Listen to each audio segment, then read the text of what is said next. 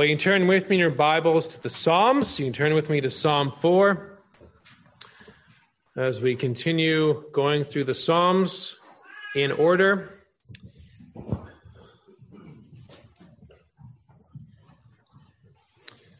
A just God for an unjust time. We'll read the entire psalm, begin reading at verse 1, Psalm number 4. To the chief musician with stringed instruments, a psalm of David. Hear me when I call, O God of my righteousness. You have relieved me in my distress. Have mercy on me and hear my prayer. How long, O you sons of men, will you turn my glory to shame? How long will you love worthlessness or seek falsehood? Selah. But know that the Lord has set apart for himself him who is godly. The Lord will hear when I call to him. Be angry and do not sin. Meditate within your heart on your bed and be still. Selah. Offer the sacrifice of righteousness and put your trust in the Lord. There are many who say, Who will show us any good? Lord, lift up the light of your countenance upon us. You've put gladness in my heart, more than in the season that their grain and wine increased. I will both lie down in peace and sleep. For you alone, O Lord, make me dwell in safety. Amen. Well, let us pray. Thank you, O God, our righteousness, that you are our shield and defender and that you're the one who gives us gladness. You're the one who gives us peace. You're the one who gives us rest. And we're thankful, oh God, for that blessed rest that we have in Christ the Lord, for all that he has done for us. And so often, oh God, we are weary. So often, oh God, we are weighed down by the work we have to engage in. We're weighed down by the remaining corruption that we have. But we ask, oh God, tonight that we would turn our eyes upon Christ. Help us not to be angry. Help us not to be in despair but help us to put our faith and trust in you, O God, even in the times where there is injustice and enigma that we have to deal with, even uh, dealing with the problems concerning our own sins. So we ask, O God, you'd be with us tonight by your Spirit, that you'd strengthen your people, give us comfort and encouragement, we pray. Help us to know your love for us in Christ and what he has done for us. And we pray that you be glorified in all things. And we pray these things in the name of Christ. Amen. Well, as we saw so often in the book Ecclesiastes, there is much injustice in the world in which we live. Man is desperately wicked. Man is terrible. Man is depraved. And unfortunately, man engages in wickedness against other men. And sometimes men ridicule other men for no reason at all. Maybe there is a reason, but there's no substance to the claim that one might have against another. There's injustice when people are ridiculed falsely, when people are defamed, when someone bears false witness against their neighbor. And especially we see this injustice when it comes against the Lord and his anointed. So one of the reasons the world in which we live in is unsafe is because man engages in wickedness and injustice. And certainly we did see that in Ecclesiastes. We saw how there were tyrants. And even in Ecclesiastes 4, we saw how there was no comfort for the oppressed. Their tears are many, but there is no comforter for them. Well, this is thankfully where Psalm 4 helps us. David cries out to God in a time of injustice. And thankfully, his song is a prayer that we can pray and sing as well. It ought to be a comfort to God's people as we consider what David says in his time of injustice against him and how it can encourage us. Now, remember, the Psalms as a whole is a book of praise for God's people. There are different types. Tonight, we're going to see it's probably also a lament, but perhaps moves again to confidence, moves again to praise. Usually, there's that movement in most of the Psalms. There's complaining, there's concern, there's a situation, and the psalmist then moves from that lament to a uh, to confidence or to praise. And tonight we're going to see his confidence in his god. And as i like to point out the book of the psalter is really not just a bunch of psalms put together but there's a flow to it. Psalms 1 and 2 give us the purpose and the message of the psalter.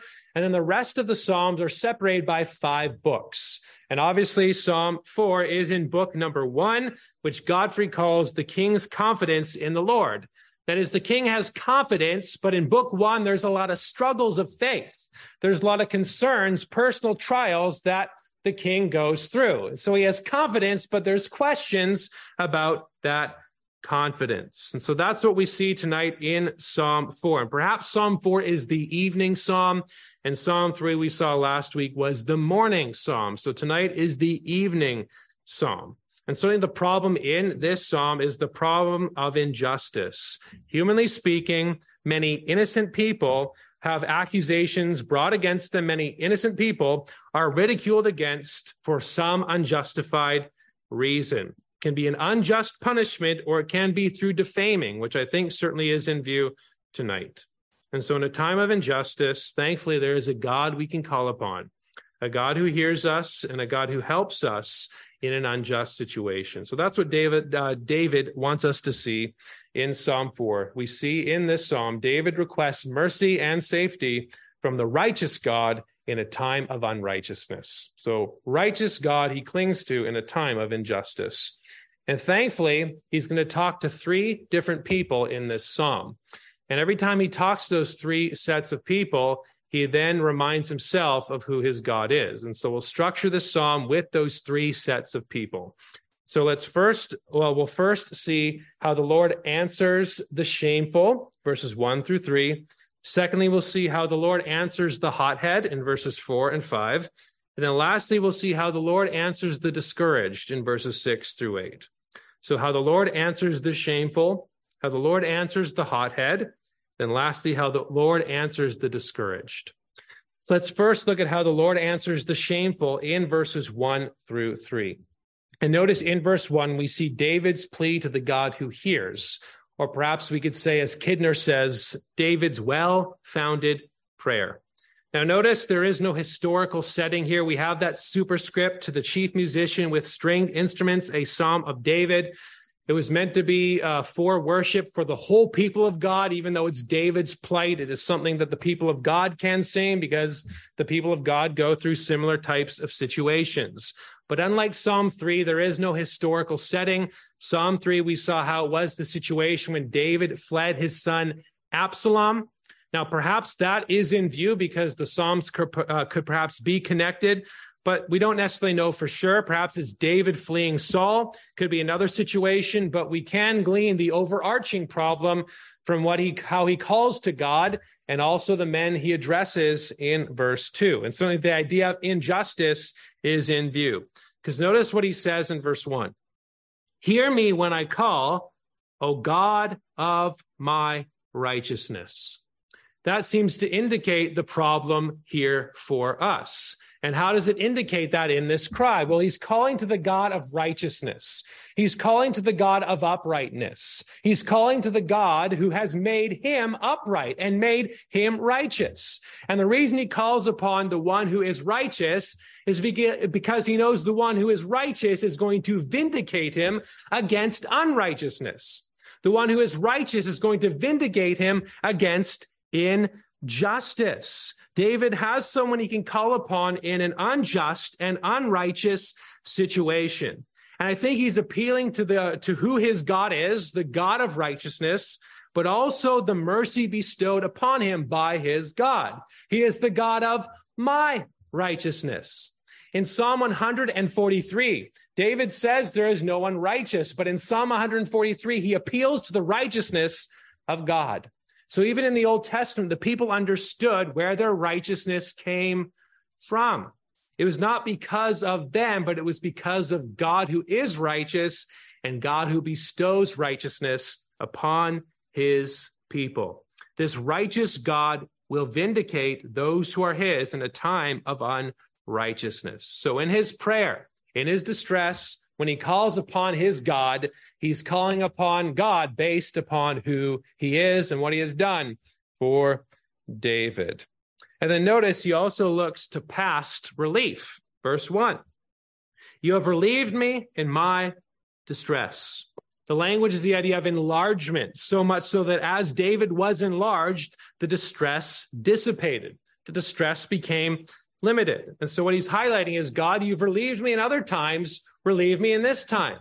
David does this as he's going to battle Goliath, doesn't he? He says, God helped me when I fought a bear. God helped me when I fought a lion. God is going to help me when I fight this giant and cut his head off. God is going to be with me when I do this. That's important for us, dear brethren, to understand. We must look back at the deliverances that God gives to us in our daily life. And it might help us and encourage us as we press on in the future. Spurgeon says it is not to be imagined that he who has helped us in six troubles will leave us in the seventh. So he calls to the God of his righteousness. He reminds himself and reminds God, You relieved me in my distress. And now, based upon who you are, based upon what you've done for me, have mercy on me and hear my prayer. He's clinging to the God of promise. He's clinging to the God of his righteousness in a time. He's using who God is and what God has done to help him as he gives this petition unto his God.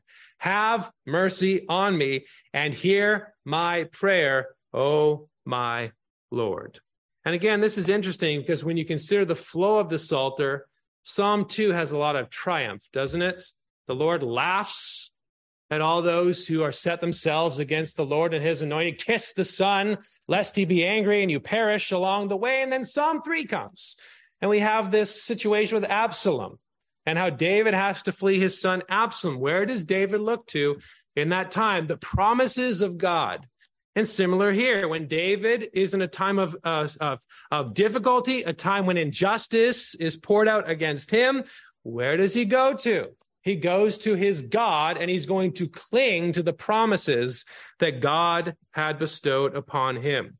He's highlighting, or David's leaning to the same God who made his same promise to David. So David has, has this well founded prayer. He, he has this plea to the God who hears. But then notice in verses two and three, David challenges the men who shame him. And notice he has the words for the sons of men. Again, now he's speaking to three groups of people uh, that go from verses two through six. Notice in verse two, we see the men who shame. How long, O you sons of men, will you turn my glory to shame? How long will you love worthlessness and seek falsehood? Sons of men here probably refers to some sort of nobility, perhaps some sort of men who are in high places, and certainly Absalom fits that bill. Absalom and all his cronies fit that bill. They were certainly men in high places. And the implication is it was people in Israel. It wasn't just, it wasn't some heathen nation or heathen nobility, but perhaps could be those who are in Israel, those who were supposed to be the people of God, those who are supposed to appreciate the Lord and his anointed. But that's the enigma, isn't it? the people of Israel are challenging the Lord and his anointed. And so he's going to appeal here, perhaps to their so called goodwill, but he knows ultimately his vindication doesn't come from their goodness, but comes from somewhere else. And so he questions them How long, O you sons of men, will you turn my glory to shame? How long will you defame? How long will you d- d- trample on God's promises? And again, certainly Absalom would be in view. God set up David and his throne. God set up David and his kingship, and Absalom in his lust for power with his giant hair. He used that as a way to, uh, uh, he was certainly, uh, Absalom went against the Lord and his anointed. How long will you turn my glory to shame? How long will you love worthlessness and seek falsehood? How long will you pursue emptiness and lies? That's what they were doing. Fullness comes with God. Fullness comes with the Lord and his anointed. If one goes against God, it only leads to emptiness and falsehood. And so these men pursue emptiness and lies at the expense of what is true concerning the king. So he talks to these ones, he's speaking to them, and then notice how it provides comfort to David as he's talking to them. That kind of happens sometimes when you pray, doesn't it? When you go to your God in prayer, you bring your petition, you bring your concern before Him. And as you're praying it back, your concern, you realize, wow, I, I need to hear that as I'm talking through mm-hmm. this. Well, that's sort of what how is happening for David here. As he's teaching these men, he's being reminded of God's promise. Notice what he says, but know, O you sons of men, that the Lord has set apart for himself him who is godly. That is, he's clinging to the promise, perhaps given to David. Those who are godly are called the Hesed ones. Hesed is used in scripture to refer usually to God and his faithfulness. And here it's used to refer to the ones whom God has chosen and set his love upon. So perhaps could read the godly, but certainly it says those whom God set apart for himself, who are the Hesed ones, the chosen ones God has distinguished. And certainly it does refer to David. He set apart David, not Absalom. David is his king. David is who he chose. David is the king God set apart. It's also used in Exodus 8, 9, and 11 to distinguish Israel from Egypt. So notice what's happening here that even amongst Old Covenant Israel, God is separating his so called chosen race. God is electing those out, uh, the, those in Israel to be part of true Israel, even under the old covenant. God did not choose Absalom, but God has chosen David. Know that the Lord has set apart for himself him who is godly. And then notice, thankfully, verse 3 the Lord will hear when I call to him. That is, the Lord hears his chosen ones. And again, even in Israel, there are Hesed ones. Not all Israel is Israel here. But God answers those who are his, doesn't he? That's the comfort. That's the encouragement. And there's going to be a lot of pairs going on in this psalm. But notice he cried out in verse one, Have mercy on me and hear my prayer. Well, as he's challenging these shameful ones, he reminds himself of God's goodness. God has set apart for himself. I am the one set apart for himself. The Lord will hear when I call to him. I might always feel like God will hear me, but I can call upon him and my God will hear me. So he's moving along in this psalm. He's got a concern, but as he speaks to others, he's being reminded of God's care. And so thankfully, brethren, we can be reminded of that as well the just God for those whom he loves. And certainly we can bring in that blessed doctrine of justification by faith, right? How we are not guilty in the sight of God. It's a legal term. How we are pardoned for our sin and how we have a righteousness that is not our own. This is all Romans, all Galatians, highlighting that our righteousness comes not based upon us, but based upon Christ. This is Philippians 3. And a righteousness not my own, but a righteousness that comes from God through faith. How are we right before God legally? How are we right before the judge who does nothing wrong? It's only in Jesus Christ. We don't just need his dying, dear brethren, but we need his living and living the law in its perfection to be that perfect sacrifice for us. His dying on the cross is what we call his passive obedience. His living is what we call his active obedience. And we need both. We need a righteousness that is not our own. He freely pardons and makes us righteous. And because of this, we have communion with him. Because of this, we can boldly approach him. And because of this, in this world, when someone brings an unjust claim against the people of God, we have a God that we can trust who will vindicate his people. There are many brethren around the world who are in chains unjustly. There are many of God's people who suffer unjustly, but there is a God we can cling to, the God of our righteousness. Davis says that we may not be covenant kings, but if we are uncondemned, chosen, prayed for, and loved, it doesn't sound too second class. If Yahweh has said to us, Don't be afraid, for I have redeemed you, I have called you by, by name, you are mine. Why should we listen to the blabberings of our enemies, or even the accusations of an overly sensitive conscience?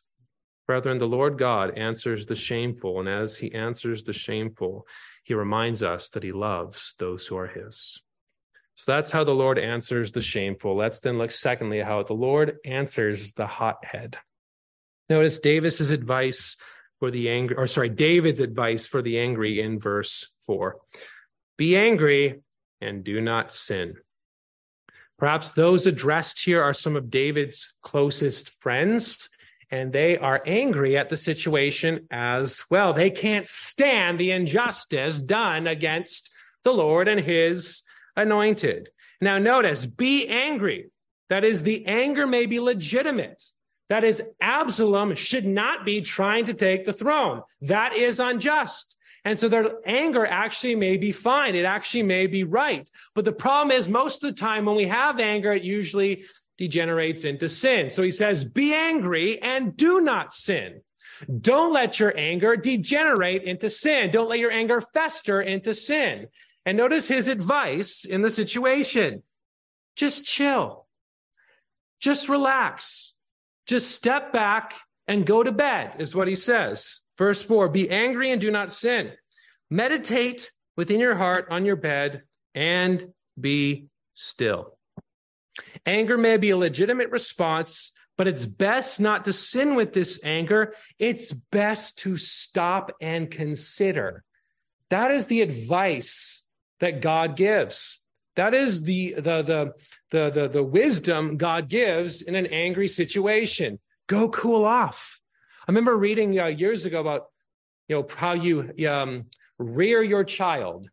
And certainly one of the things this author suggested was go put your kid away for three minutes and come back after and deal with it.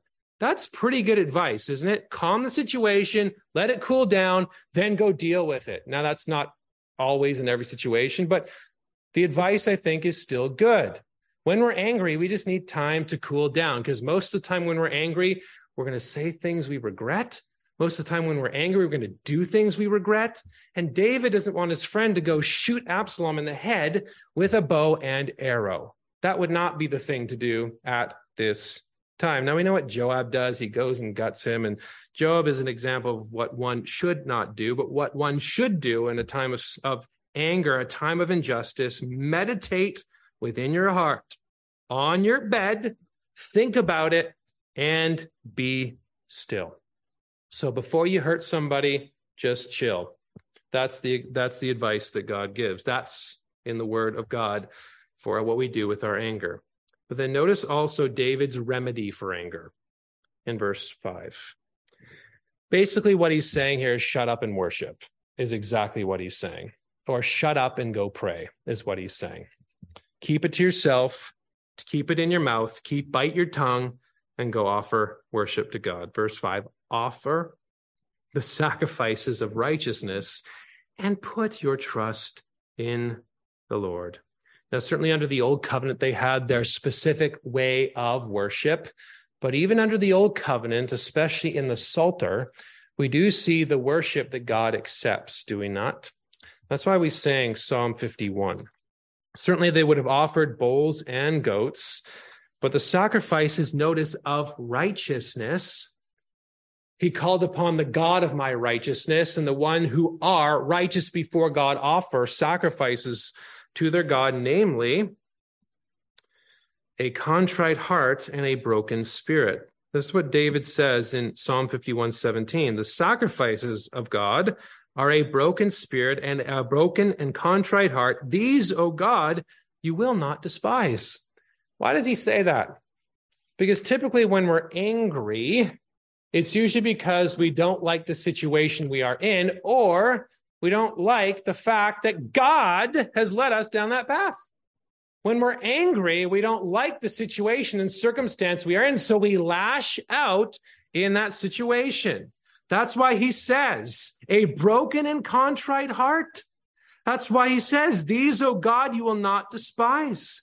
Then he goes on to talk about uh, uh, doing good and coming before God and offering burnt offerings, especially under the old covenant. But it starts with a broken and contrite heart. And one who's been changed and saved by God, thankfully, has access to this God.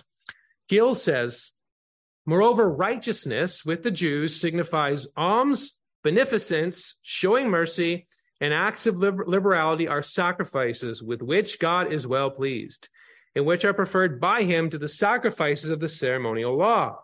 The sacrifices also of a broken heart and a contrite spirit are such as God esteems of.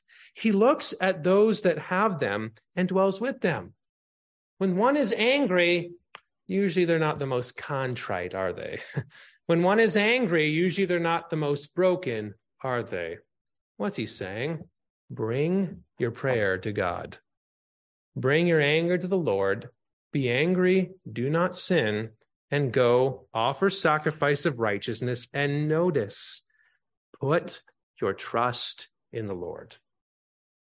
Again, when we're angry, we don't like the situation we are in.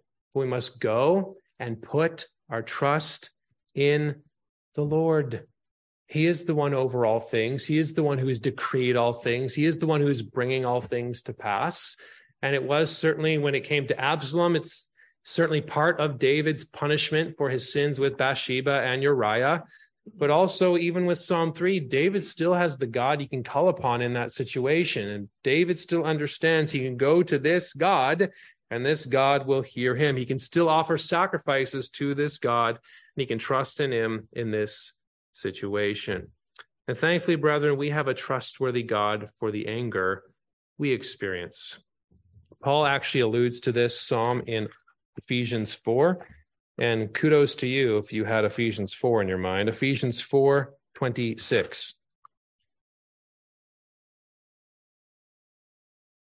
When he talks about how we're the new man in Christ, how we have the spirit of the new man, how we have our minds renewed, how we are in the image of God in righteousness and holiness. Therefore, because of what we are, going on what we talked about with Colossians, how we are in him, complete in him. Therefore, because of who we are, how then do we live?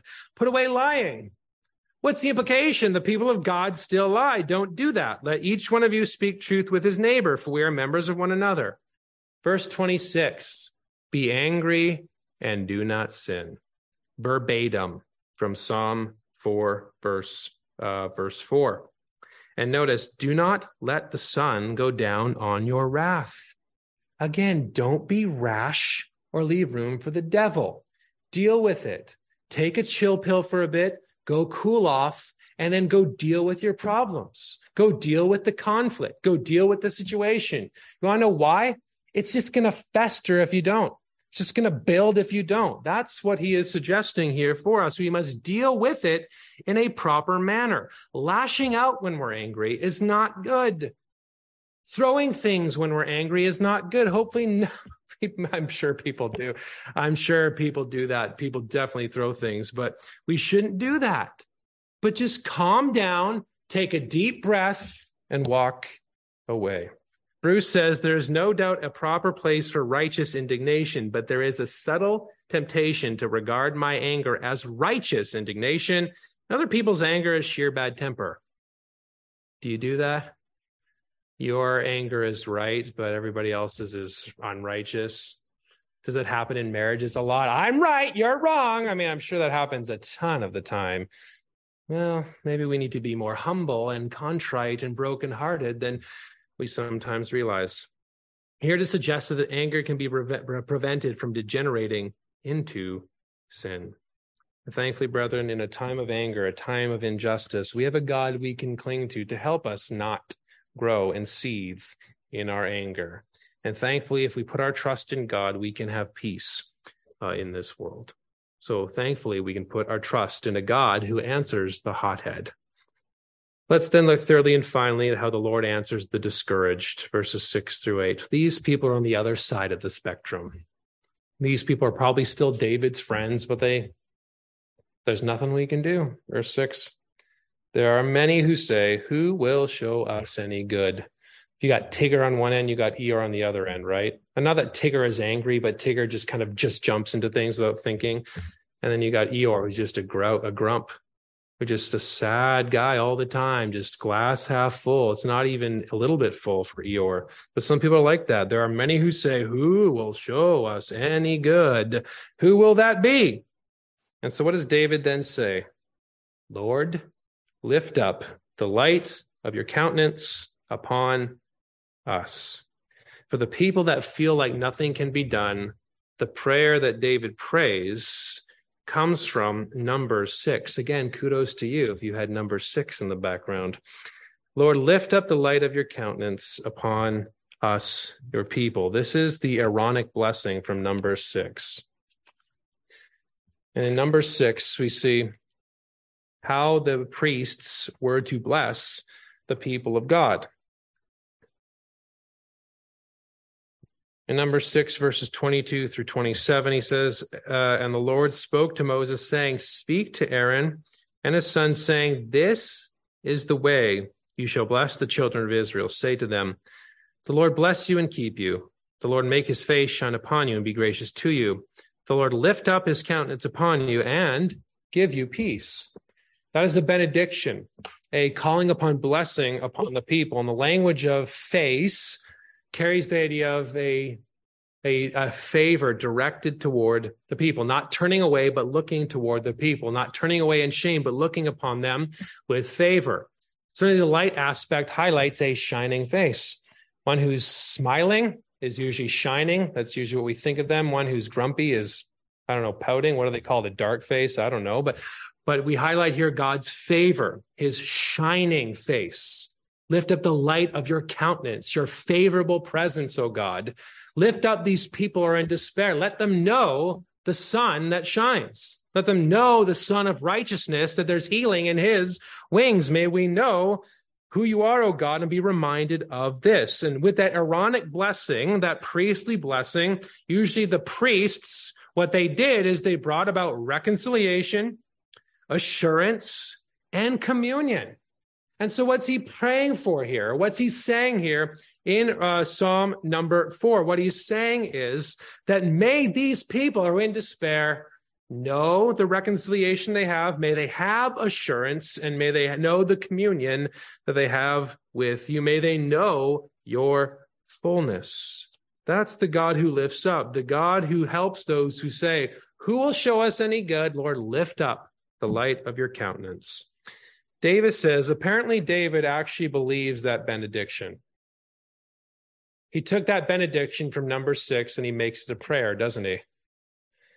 For him, it is not a mere ditty at the end of worship, not a bunch of religious frosting or a snazzy way of saying the end. Interesting, isn't it, that sometimes what you need for the next step is right there in the worship service. If nothing more, this verse shows us the lively concern we ought to have for those among us who are overwhelmed. Brethren, do we ever treat the benedictions that way? I think sometimes I must confess I do that. It is that snazzy ending to the service. It's that frosting, but it's also a promise that God gives, isn't it?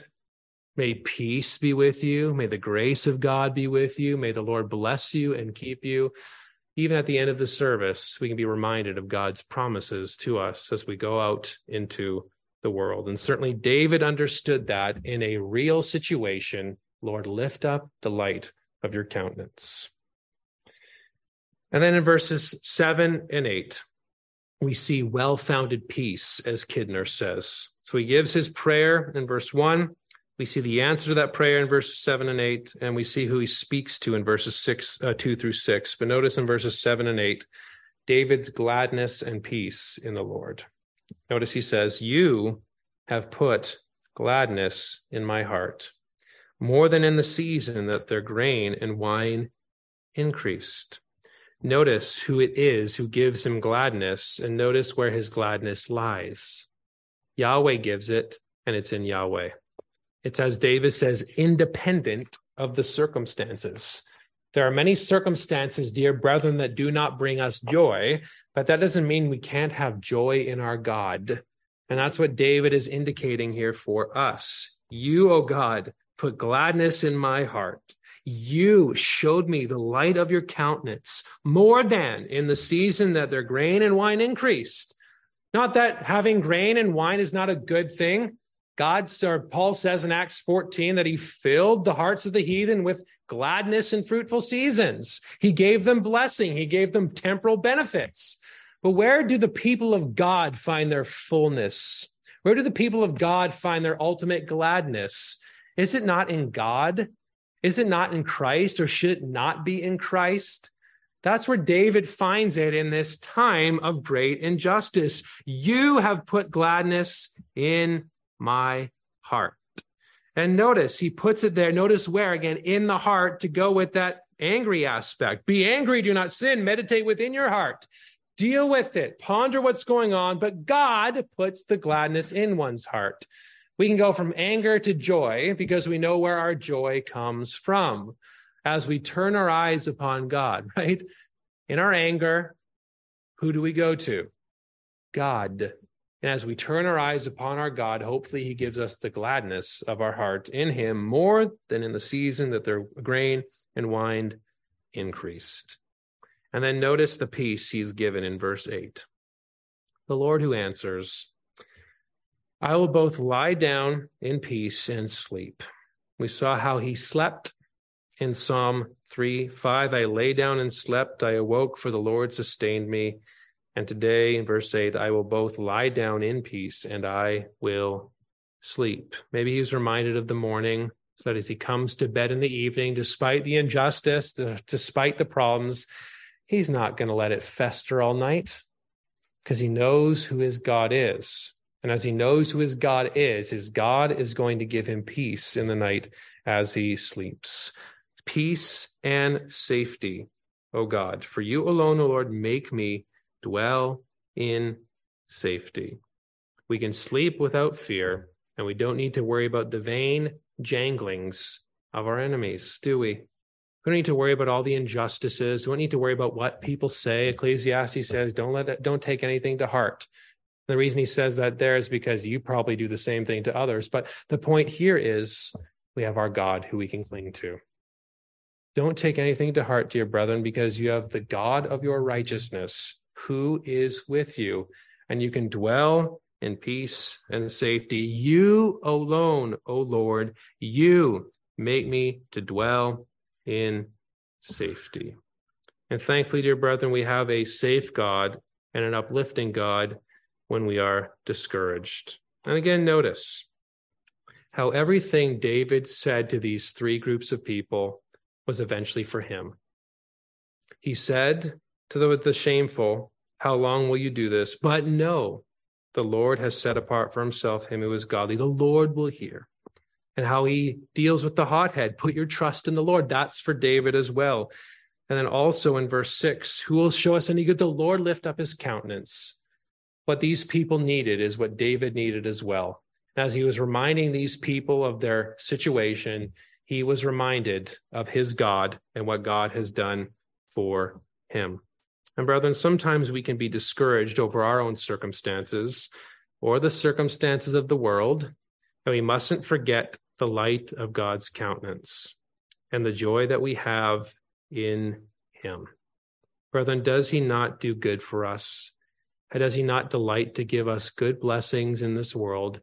And does he not delight to do this temporally, but even more so spiritually in the Lord Jesus Christ? Who we are in him we are righteous in him. We are saved in him. And if Jesus is our righteousness, what can man do to us? And if we've believed on Christ, if we've looked to him, let us close with Romans 8, verses 31 through 39.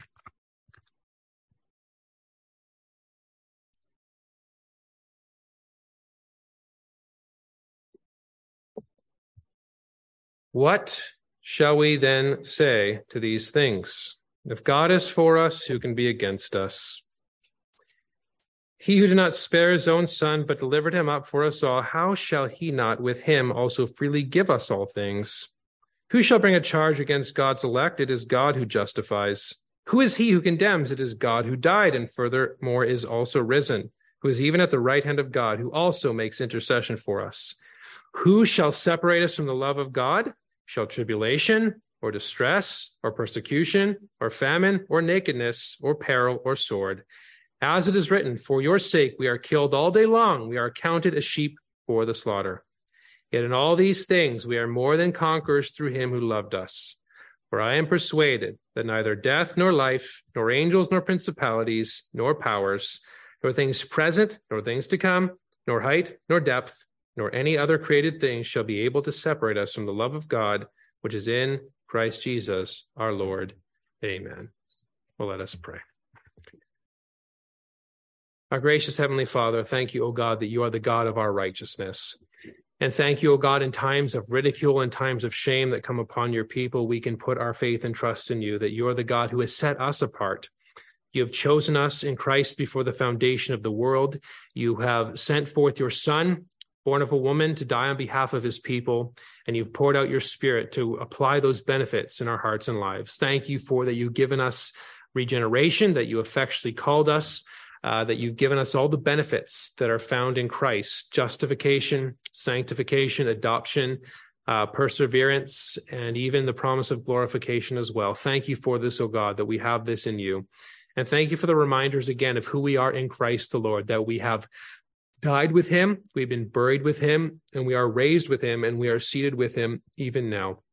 May this give us comfort to know, O God, that you're the God who hears us. And even in times of great trial and distress, O God, even things that make our blood boil, help us to be angry and not sin.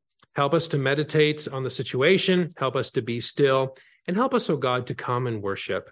Help us to pray, help us to offer our petitions unto you, help us to bring it before you, and may we put our trust in you, O God, for you are our God. And thank you, O God, for the times that we are discouraged and the times we are downcast. Uh, may we hope in you, O God. May we put our trust in you. Why should our souls be cast down, O God? Hope in him who saved us.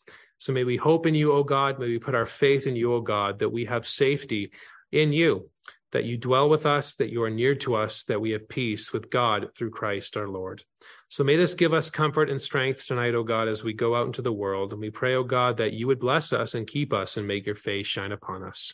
So be with us now by your Spirit, we pray. In the name of Christ, amen.